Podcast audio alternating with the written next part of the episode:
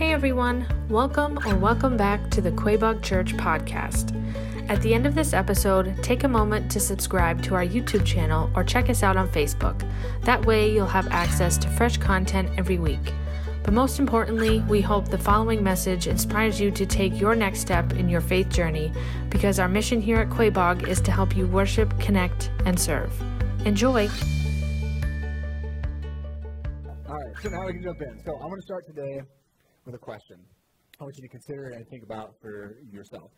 What does it actually mean to be true to yourself? Like, what does that actually mean? Because this saying is a saying that basically has become almost like a moral ethic to live by today. Like, this is something that drives us, and you hear constantly, especially the younger you are, you're going to hear this a lot. And I was reading, uh, reading an article recently by this guy, Tim um, uh, Elmore, and he was talking about uh, a couple that wanted him to do their wedding. And the bride said that in her vows, she wanted to make sure that to her groom, she made a promise that she was always going to be true to herself. So Tim Elmore, uh, being pretty wise, he pushed back and he said, Are you sure that you want that in your wedding vows? He said, Do you actually know what that means? And then she kind of paused. And so I'll put a couple of things forward to you that I thought of, especially in light of where we are in Genesis chapter 11 today. So he asked her, he said, What about your selfish self? Do you want to be true to that in your marriage? Like, is that the promise that you're making? That when you feel selfish, that you promise your groom, your future husband, that you're going to be true to that selfish self? And of course, she was like, Whoa, no, I mean that's not what I mean by that. And he was like, okay. And then he gave a couple of examples. But I like, I was thinking about this myself because I thought that like this can be a really dangerous thing to say, but it's repeated so often we just kind of take it for granted. But what I've learned through my life, me personally, through other people in my life, and then through even recent research and then historical research, like no matter where you go in the human story, you see that we are really, really good at lying to ourselves. You know what I mean? Like we can justify almost anything, and there's really no limit to our self deception. If people want something or if they want to do something, they can come up with almost any reason to justify that, even if they know it's not healthy, or if it's not safe, or it's good, it's illegal. I mean, whatever the thing is, like we are really, really good at like taking this to its extreme and, and being dangerous. Now I realize there can be some truth that is good behind this statement. But here's some other examples. What if you're struggling with anger? Should you just embrace that anger because you're going to be true to yourself? And when you are an angry person, you're just like, well, this is just how I am. So I'm going to be true to myself. So being violent, being aggressive, being demeaning, that's all okay because I'm just being true to myself. Or what happens when you're struggling with depression or anxiety or fear? And they're overwhelming you. Well, I'm just going to be true to myself. So I'm going to lean into that self right? Or a million other things. Like, we all struggle with this. This is a very real world issue for us to say, oh, be true to yourself. Well, what exactly does that mean? And is that actually best? Because what about your insecure self? Because our insecure selves get us to do some pretty dumb things, right? We buy things that we don't need or we can't afford because we're trying to project an image, right? We want people to know that we're wealthy or that we have money or that we have stuff. We go on vacations we can't afford because, again, we want to make sure people know these things. We speak up maybe at a meeting at work because, well, you know, my opinion needs to be heard. And then you find out, oh, I shouldn't have said that. I burned some bridges on that one. Right? Or, you ever done this? I have. Somebody starts to talk about something and you don't know what they're talking about, but you act like you do. And they're like, oh, you know what I'm talking about? And in that moment, you both know you have no idea what they're talking about. But now you're committed. You know what I'm saying? You're committed now. Like, because you've already said, oh, yeah, I know what you're talking about. You can't go back and be like, actually, just pause real quick. I just lied to you. I don't know what we're talking about here, right? Now, so now you gotta like, now I've done this before. I push forward, and you keep giving like the stupid like nod and the grin, and you both for about a second are like, he doesn't know what I'm talking about, and I don't know what he's talking about, right? I've been there, I've done that, right? And not often I've gotten much better about it, but why do I do that? It's my insecurity. My pride, right? I don't want to look like I don't know what they're talking about. When realistically, it's like there's a lot of stuff to know out there. Why would we know everything, right? But that that insecure self, are we going to be true to that as well? Are you going to be tr- like true to that prideful part of yourself that can be really damaging and again can make us do things that we shouldn't do? So the story we read today is 4,500 years old. 4,500 years old, as Lydia said. This is a really old story. But what you're going to see is the applicability to life because people change very little, right? You look at history, that's what I loved about being a history teacher. I, people don't change much, right? Our technology, of course, changes a lot. But who we are, the things that we struggle with, how much? And so this story today and the idea of being true to yourself, because this is what they wanted to do in their story. And what we often do with this kind of stuff is, you know, we can, again, we can tell lies out of this space. We can do things that we shouldn't do and maybe normally wouldn't do. But when we're being true to ourselves and the identity then that we've crafted, now all of a sudden that becomes a real issue. The image that we put forward, again, whether it's maybe on social media, because that does happen a lot on social media, we craft an image that we want everybody to see, and that's what we put forward. But just as dangerous, here's what I see on Sunday mornings, or maybe in connect groups, Bible studies, outreach events through the church, is that we take that same image that we've crafted and we bring that into the space where we're supposed to be authentic. We're supposed to be vulnerable. We're supposed to be honest. That's what church should be. It's not an event that you go to and you just get dressed up to and it's just this thing you attend.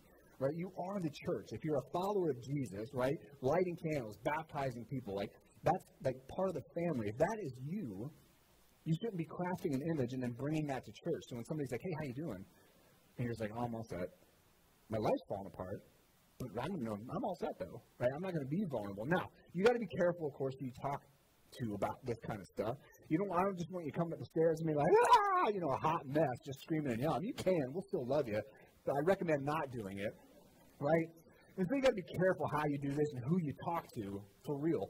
But being like true to myself, it's like, man, if we really dissect that and think about that, it's like, is that that is that really the best thing for us to do? And I don't think it is.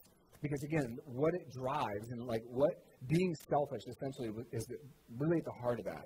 Now, there's again components that are good. I'm not going to be fake. I'm not going to try and run around and be all these different things, all these different people. But at the same time, what am I crafting? And what am I using as a basis for my value? Right? Because people that I know that like struggle with themselves, hate themselves, what do I tell that person when I say true to be, your, uh, be true to yourself? You know, like being true to myself, if I hate myself, what does that mean? Like, what do we do with that if we really think these things out? Right? And again, this is what we see in Genesis chapter 11, this struggle. So, this guy, Tim Elmore, I talked about earlier, there's a quote I wanted to share. Because again, what does Tim Elmore do? If you have, in any capacity in your life, different generations trying to get along, Tim Elmore is your guy. So if you employ people that are younger than you, or if you work for somebody older than you, Tim Elmore, what he does is he helps older generations, mainly Gen Xers and boomers, to understand how to work with and understand millennials and Gen Z. Right? And then you got Gen Alpha coming up now behind them. But how do those very, very different generations work together. That's what Tim Elmore does. So he gives a quote, though, about this, this tension of who we are and people and identity. And he says, each of us, especially when we're young, right, and those of you that are any kind of older, right, like above 20, you're going you're gonna see this in your own life, wants to be seen as a unique individual. It's the struggle of adolescence, right, especially when you're younger. But it goes on into adulthood, obviously. We yearn to express ourselves, to make a statement, and to be our own person, right? Again, these are ideas that are strong as adolescents and teens, but especially as adults. And then he finishes up and he says, in fact, America celebrates the independent maverick spirit. And this is historically 100% true. It's the idea that our nation was founded on. It's why for so long we've had just this fascination with pioneers and cowboys and going west and all that kind of stuff. It's like this is the idea, this independent maverick spirit that we're built off of. But I think you can make a pretty decent argument that in America, it's also what's killing us. Because we're so individualized, we're so individualistic that we've lost sense of community. We've lost sense of the value of being poured into by other people and shaped by other people. And then just the, the, the feelings we have about church and about God and about authority, it's like, I don't want that speaking into my life. What right do you have to speak into my life? It's like, and that's, that's kind of like, just, we're all kind of soaked in that right? Some more so than others. And so stepping into this story today, we see kind of where we've come from and then how we are culturally, and then God stepping into their story 4,500 years ago and then struggling with the same exact things we do today. God, I don't need you. What I need is what I say is best. But again, knowing what's best for us is really, really hard. And a lot of times we get it really, really wrong, right? Like in, in our lives, we can. We think something will make us happy. You get it, and you're like, oh man, whoops, that was a big waste of time, right? Um, D.L. Moody said, uh, the biggest fear in our lives shouldn't be failure. It should be succeeding at something that doesn't matter right? Giving yourself to something that really is just selfish and it's just pointless. And it's like, do well, succeed, do everything with excellency, but make sure that you have your eyes on your creator, you have your eyes on community. And they didn't in this story, right? The, and this is, again, the, the soup that we swim in, so to speak. And so the idea I want us just to hear today, this very human idea of just struggling with God and his influence in our lives.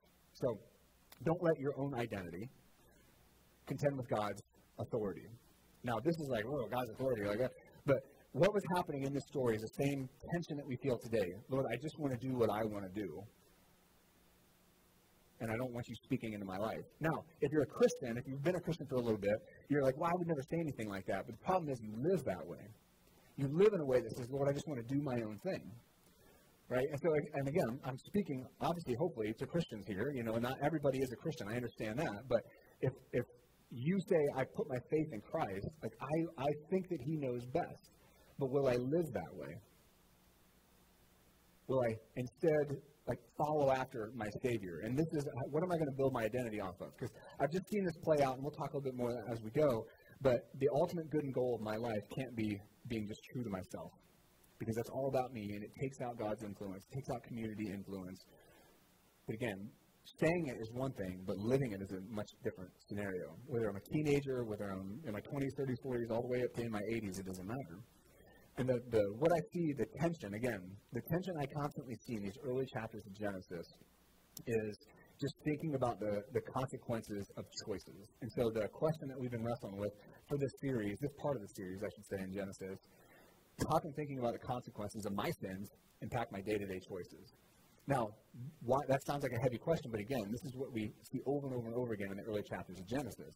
And this next one here is something that's hard to wrestle with. Look at this. Your life is the sum of little choices you make every single day. If I get on a bus to Chicago, where should I expect to end up?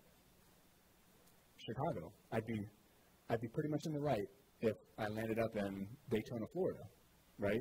But my ticket says Florida, right? Or it doesn't say Florida, it says Chicago. Like, what's up with that, right? And so, but our lives, though, we don't live that way. Gosh, how did I get so out of shape? Well, maybe for 10 years you've not been doing anything to take care of yourself, right? Why am I so angry? Well, because little by little by little, you've been letting that control you. You know, why do I this? Why do I that? What happened to my marriage? Why did I get fired? Why do my friends not want to talk to me? Why, why, why, why, why? Well, lots of little choices every day right? That's how. Or how did I get in such good shape, right? How did how do I have control of my finances finally? That's why we did Financial Peace University. How do I do this? Why is my marriage so great? Why do my kids love me so much? Why, why, why, why, why? Well, because you've done a lot of good things. You made lots of good choices, little by little by little. But it's something that's easy to overlook today, especially. Like we just want things really quickly. But this is what you see over and over and over again in Genesis, and it's just heavy, right?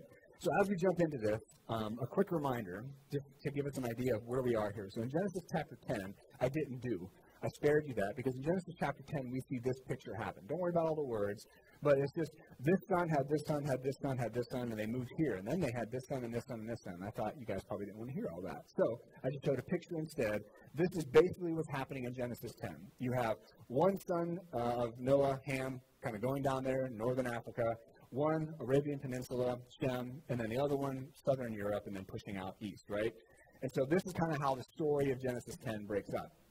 Genesis chapter 11 happens during this chapter. So it can be kind of confusing. You read Genesis 10, and it's like, okay, that happened, and then now we're on chronologically to 10, chapter 11, but that's not actually how it's written. Chapter 11 actually happens about halfway through Genesis chapter 10. So I just wanted to kind of orient us to what we're, what we're going to be seeing here. But today's message uh, control freak is what I've uh, titled it. This is what I see in these people. Lessons from Babel. So don't raise your hand, but who in here is a control freak? as in, like, I have to be hands on with everything. Now, the question I want you to ask yourself is we all have moments of being a control freak, but some of us live our lives that way. Why is that? Plain and simple, I can do it better than you. Right? That's what being a control freak is. For example, do I let my children mow the grass? No, I do not.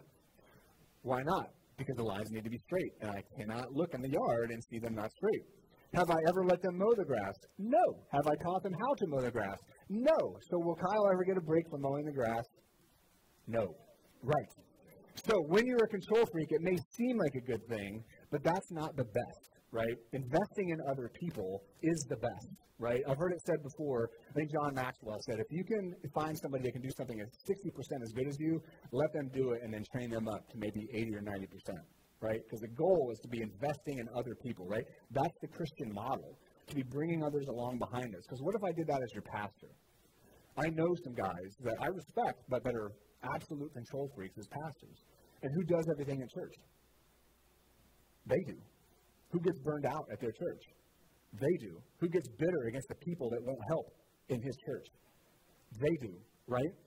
And so my job as your pastor is to invest in you. It's not about Kyle. It's about me being a lead servant in our church and giving away influence, right? Giving away opportunities, giving away the roles that you've all been called to fulfill in the church, right? And in your community.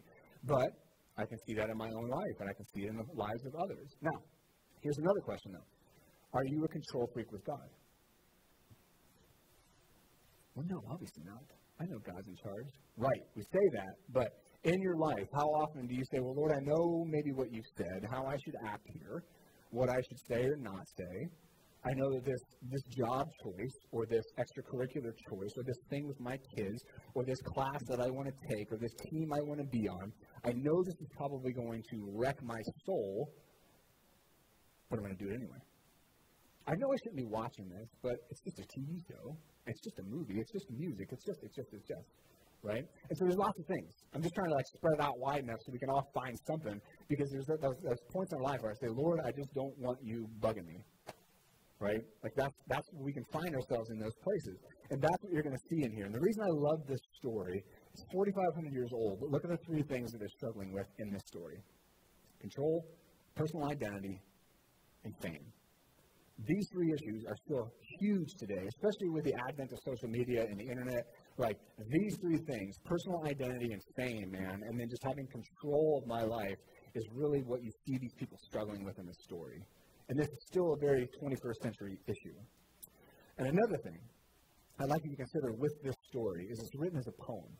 And it's important to know that this story is written, written poetically, and in Hebrew, it's in a style of poetry called a chiasm, right? And so if you look at it, it's not how it would have been written, but it's done this way so you can see the flow of this.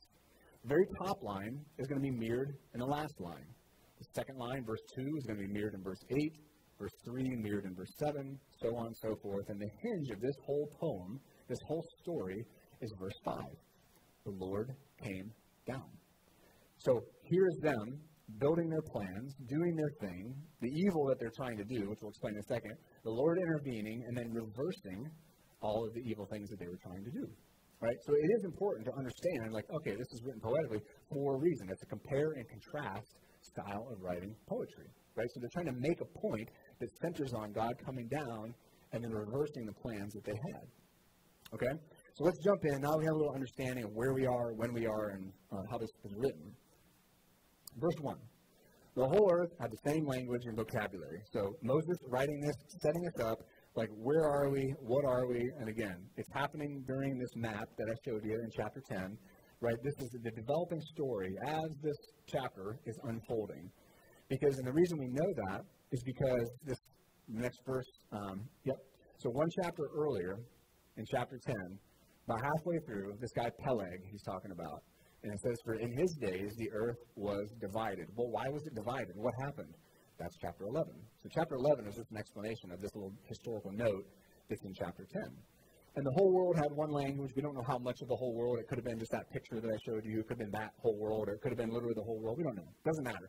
A huge swath of the world, a bunch of people were sharing the same language, but then there was this division, and chapter uh, 11 explains why.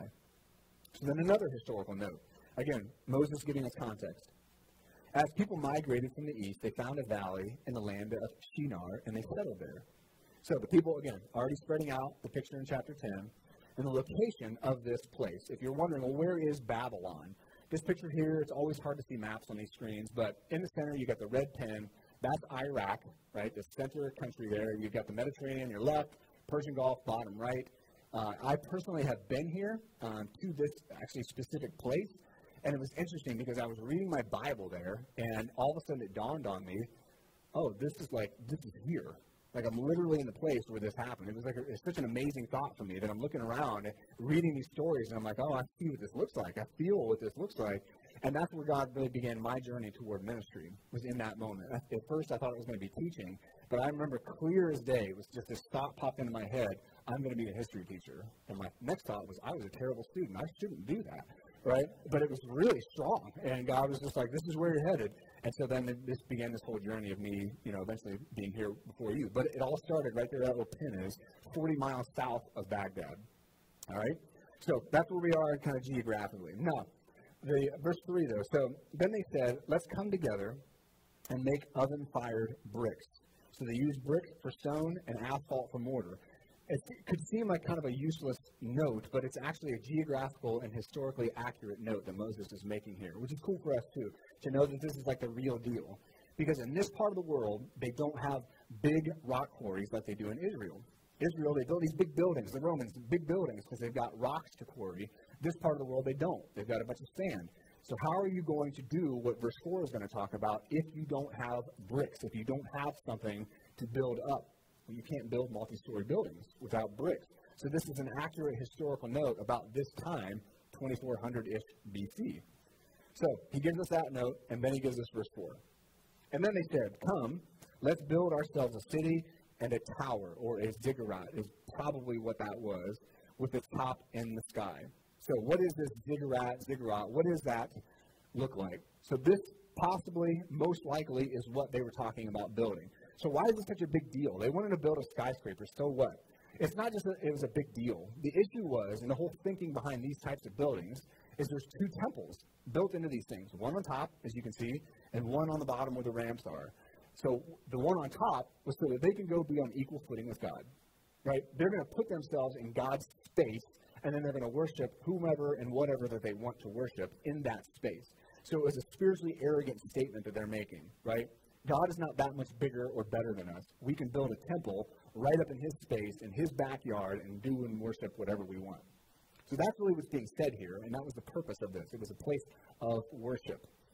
And Isaiah, he would uh, comment on this. 1,500 years later, he condemns another Babylonian king. 1,500 years after this event, and he says, Look, I'm going to this king wants to set himself apart, right? He's going to build a throne above the stars of God. He's going to sit on the mount of the God's assembly. And so he's speaking to a Babylonian king, but he's speaking through him also to the power behind him. But this issue is still an issue 1,500 years after the event that we're reading in Babylon. Still an issue. Still an issue for us. So it's just a very human issue. I'm going to take control and live my life as I see fit. So, again, let's speak a little bit more to what they were thinking. Let's make a name for ourselves, they said in the second half of verse 4. Otherwise, we're going to be scattered throughout the earth. Basically, we need to get famous. We need to establish ourselves so that we don't have to listen to God. Genesis 1, he's already said, Be fruitful, multiply, fill the earth. Genesis 9 repeated it. These guys essentially saying if we can get enough fame, if we can make our own identity, craft our own story, we won't have to listen to what God has said. That's the issue at stake here. It's not just a building, it's them putting themselves on equal footing with God so that they won't need God anymore. Not something that we would maybe say out loud, but something certainly that we would think and, and, and do, right? I mean, like subconsciously. And then what that makes us do and the way I live my life doesn't say that God's in charge or that I'm in charge. It's, this is the tension that we're struggling with with these people. So then the hinge point, right? Verse 5. Then the Lord came down to look over the city and the tower that the humans were building. Just like with Adam and Eve, he steps down into their presence to let them know that he is there. And then he says, If they have begun to do this as one people, all having the same language, then nothing they plan to do will be impossible for them. it's not just human accomplishment. Again, it's it's the the spiritual pride here. It's the arrogance here. It's what we all see on the news. It's what we've seen in history. It's our capacity for evil seems to have no bounds.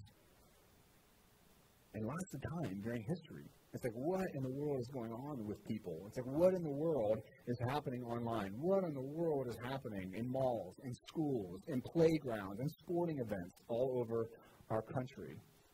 Man, we seem to lost our way. Like, what's happening? And it's like, God says, like, if they're going to be united in this evil attempt, there's no end to the evil that they'll be able to accomplish. Just like Genesis 3, right?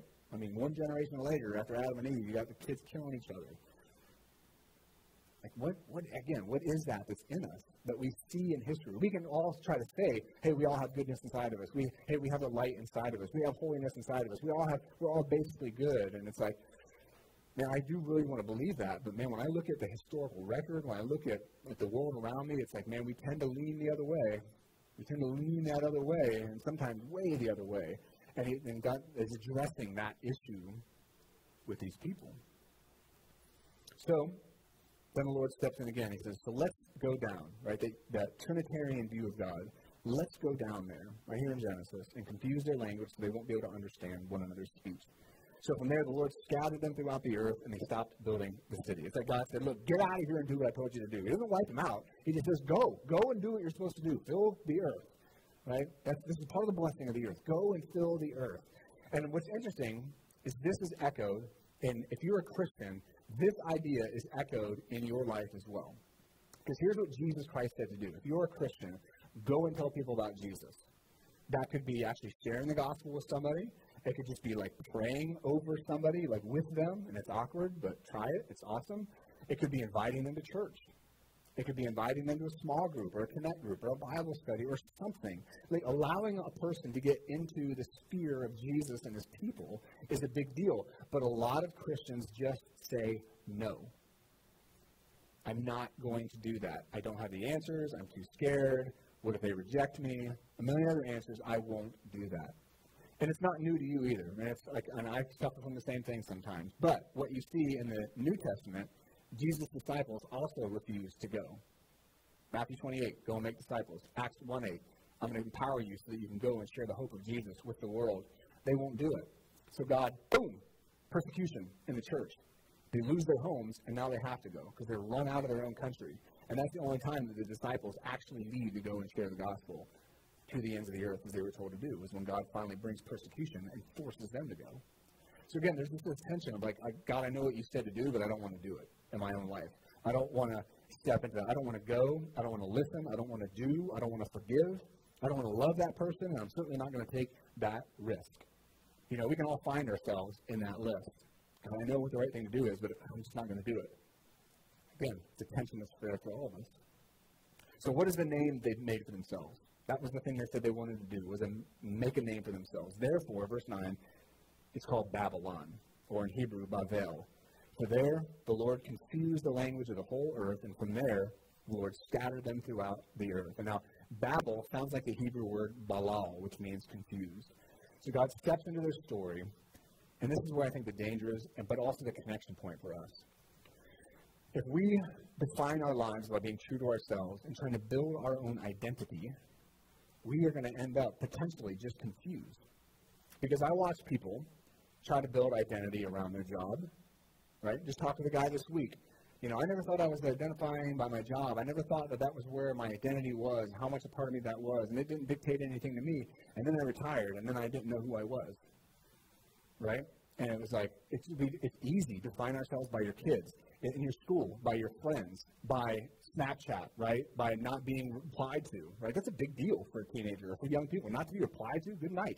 You know, so how do we not define ourselves by all these things? And they just leave us feeling confused. Because everybody's like, oh, yeah, we don't know our gender, we don't know this. And I'm like, man, most dads don't know who they are as a dad.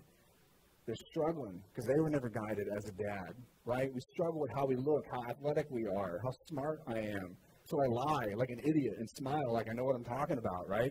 Because I don't want to be vulnerable. I don't want to feel that insecurity. I don't want to have my pride. I don't want to have what I identify as be challenged. So then I'll do what I can to hold on to that. And then if we're not careful, We end up being confused. These things that we identify ourselves by just leave us feeling empty. And if you're a Christian today, it's even worse because you should know what you identify as. As a follower of Jesus first, to say, and what that means is I know I'm a child of God, as Megan said in her video, right? I know that I don't have to chase my tail at every stage of my life because if you do, as a teenager, and if you do as a young adult, and if you do as a parent, or maybe a young adult that's a little bit older now, or if you do as a middle aged adult and then an older adult, every stage of life is going to give you something to chase to find your identity in. And I believe we have a country full of people that are really confused because they're chasing the next best thing.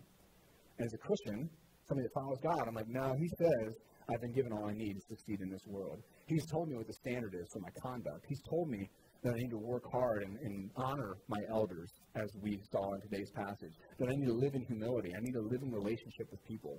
I need to be extravagantly loving and forgiving and on and on and on. Like, I know who I am because of Jesus, because He's told me. He's told me, but there's still that inside of me that just wants to push it away. And it's like, well, I just end up confused. You? So this idea, though, this is not a small idea. God is constantly, constantly trying to bring things back to Eden. He's constantly trying to bring things back into order, back to a sense of peace, and back to a sense of unity. And this language thing gets echoed all across the Bible. And so this is, again, not a small issue that just stays stuck because we still, 4,500 years later, are using the word Babel, right? The Babbel language tool. It's like, if you act now, you can get the full package, the lifetime package of all 14 languages for one low price. I just saw that yesterday. So, but if somebody's babbling, they're going on and on and on, not making sense, right? My hope is that I don't do that too often when I speak to you, right? But that's what it means, right? You're babbling, you're just you're kind of talking and not making any sense. So this the story weighs heavily on us. But all the way to the end, let's let's uh, jump to the Acts two passage. In the Old Testament, Zephaniah he talks about this pure speech being restored, and then in Acts chapter two, he actually does it. God like does this amazing miracle with Peter and the disciples, and it says when the Holy Spirit came, a crowd comes together, and they were confused because each one heard them speaking in his own language. It's this restoration, right, of a common language. They were astounded and amazed, saying, Look, aren't all these people Galileans? Right? So they should be speaking a different language. How is it that each of us can hear them in our own native language? God's making a powerful statement about himself that the gospel of Jesus brings unity.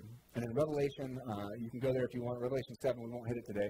But in Revelation 7, you see this unity of the people of God. You see this very diverse people of God, but also you see this restoration of unity in Christ. And so again, he's like always drawing things back to unity, but there's so many things pulling us away from that. And so again, I want to close this with that idea that I don't want you to let your identity contend with God's authority. And what that means is that God, I don't care what you want. I just want to do what I want to do, and I'm going to chase everything that my life gives me to center my identity around. Job, kids, insecurity, right? Being true to yourself. Are you going to be true to your impatient self? Are you going to be true to your selfish self?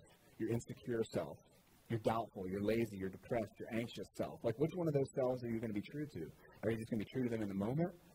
Are you going to say, as a follower of Christ, or even if you're not, that there's something better, there's something more definitive, and that is being under God's authority? But man, we chafe against that today. 21st century, we chafe against the word authority. But it's like, in, in God's goodness, can I submit to what He says is best? Or do I, like the people of Babel, just maybe say, no, I'm going to do what I want to do?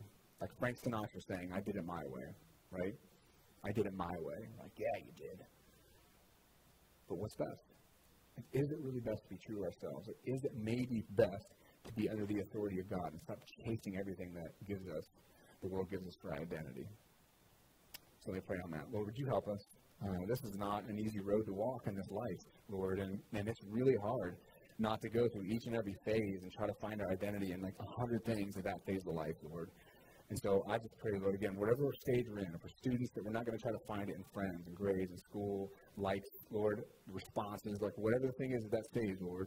And then as we begin to get a bit older, what that stage is going to bring, Lord, relationship stuff, job stuff, career stuff, Lord, whatever the thing might be.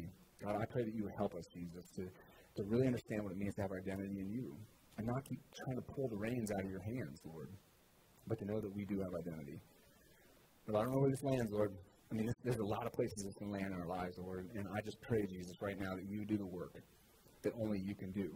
however this fits with us, Lord, I pray you do that work.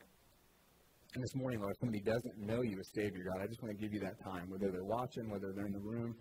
God, would you help them to find clarity today, Lord? I'm just praying for a freedom right now for them to ask somebody what that means to have you as Savior today, Lord. Let the, today be the day of salvation. For those of us that know you, Lord, let today be the day of freedom. But maybe we need to release something. We need to give a little more control to you, Lord. We need to start taking steps in that direction. But again, Lord, I just I just want the best for these people here, people watching, Lord Jesus. And I give that to you into your loving hands, your gracious hands, Jesus. And I pray that in your name, Lord. And his church said, Amen. God bless. I love you being, being here with you guys. Have a great week. Once again, thanks for listening. If you enjoyed today's message, we'd love for you to subscribe to the podcast so you get notified of new content every week. Remember, we want to help you worship, connect, and serve. So if you live in the central Massachusetts area, we would love for you to engage with us on Sundays. For more information, service times, and details about our children's and youth ministries, visit us at quaboagchurch.org. Have a blessed week.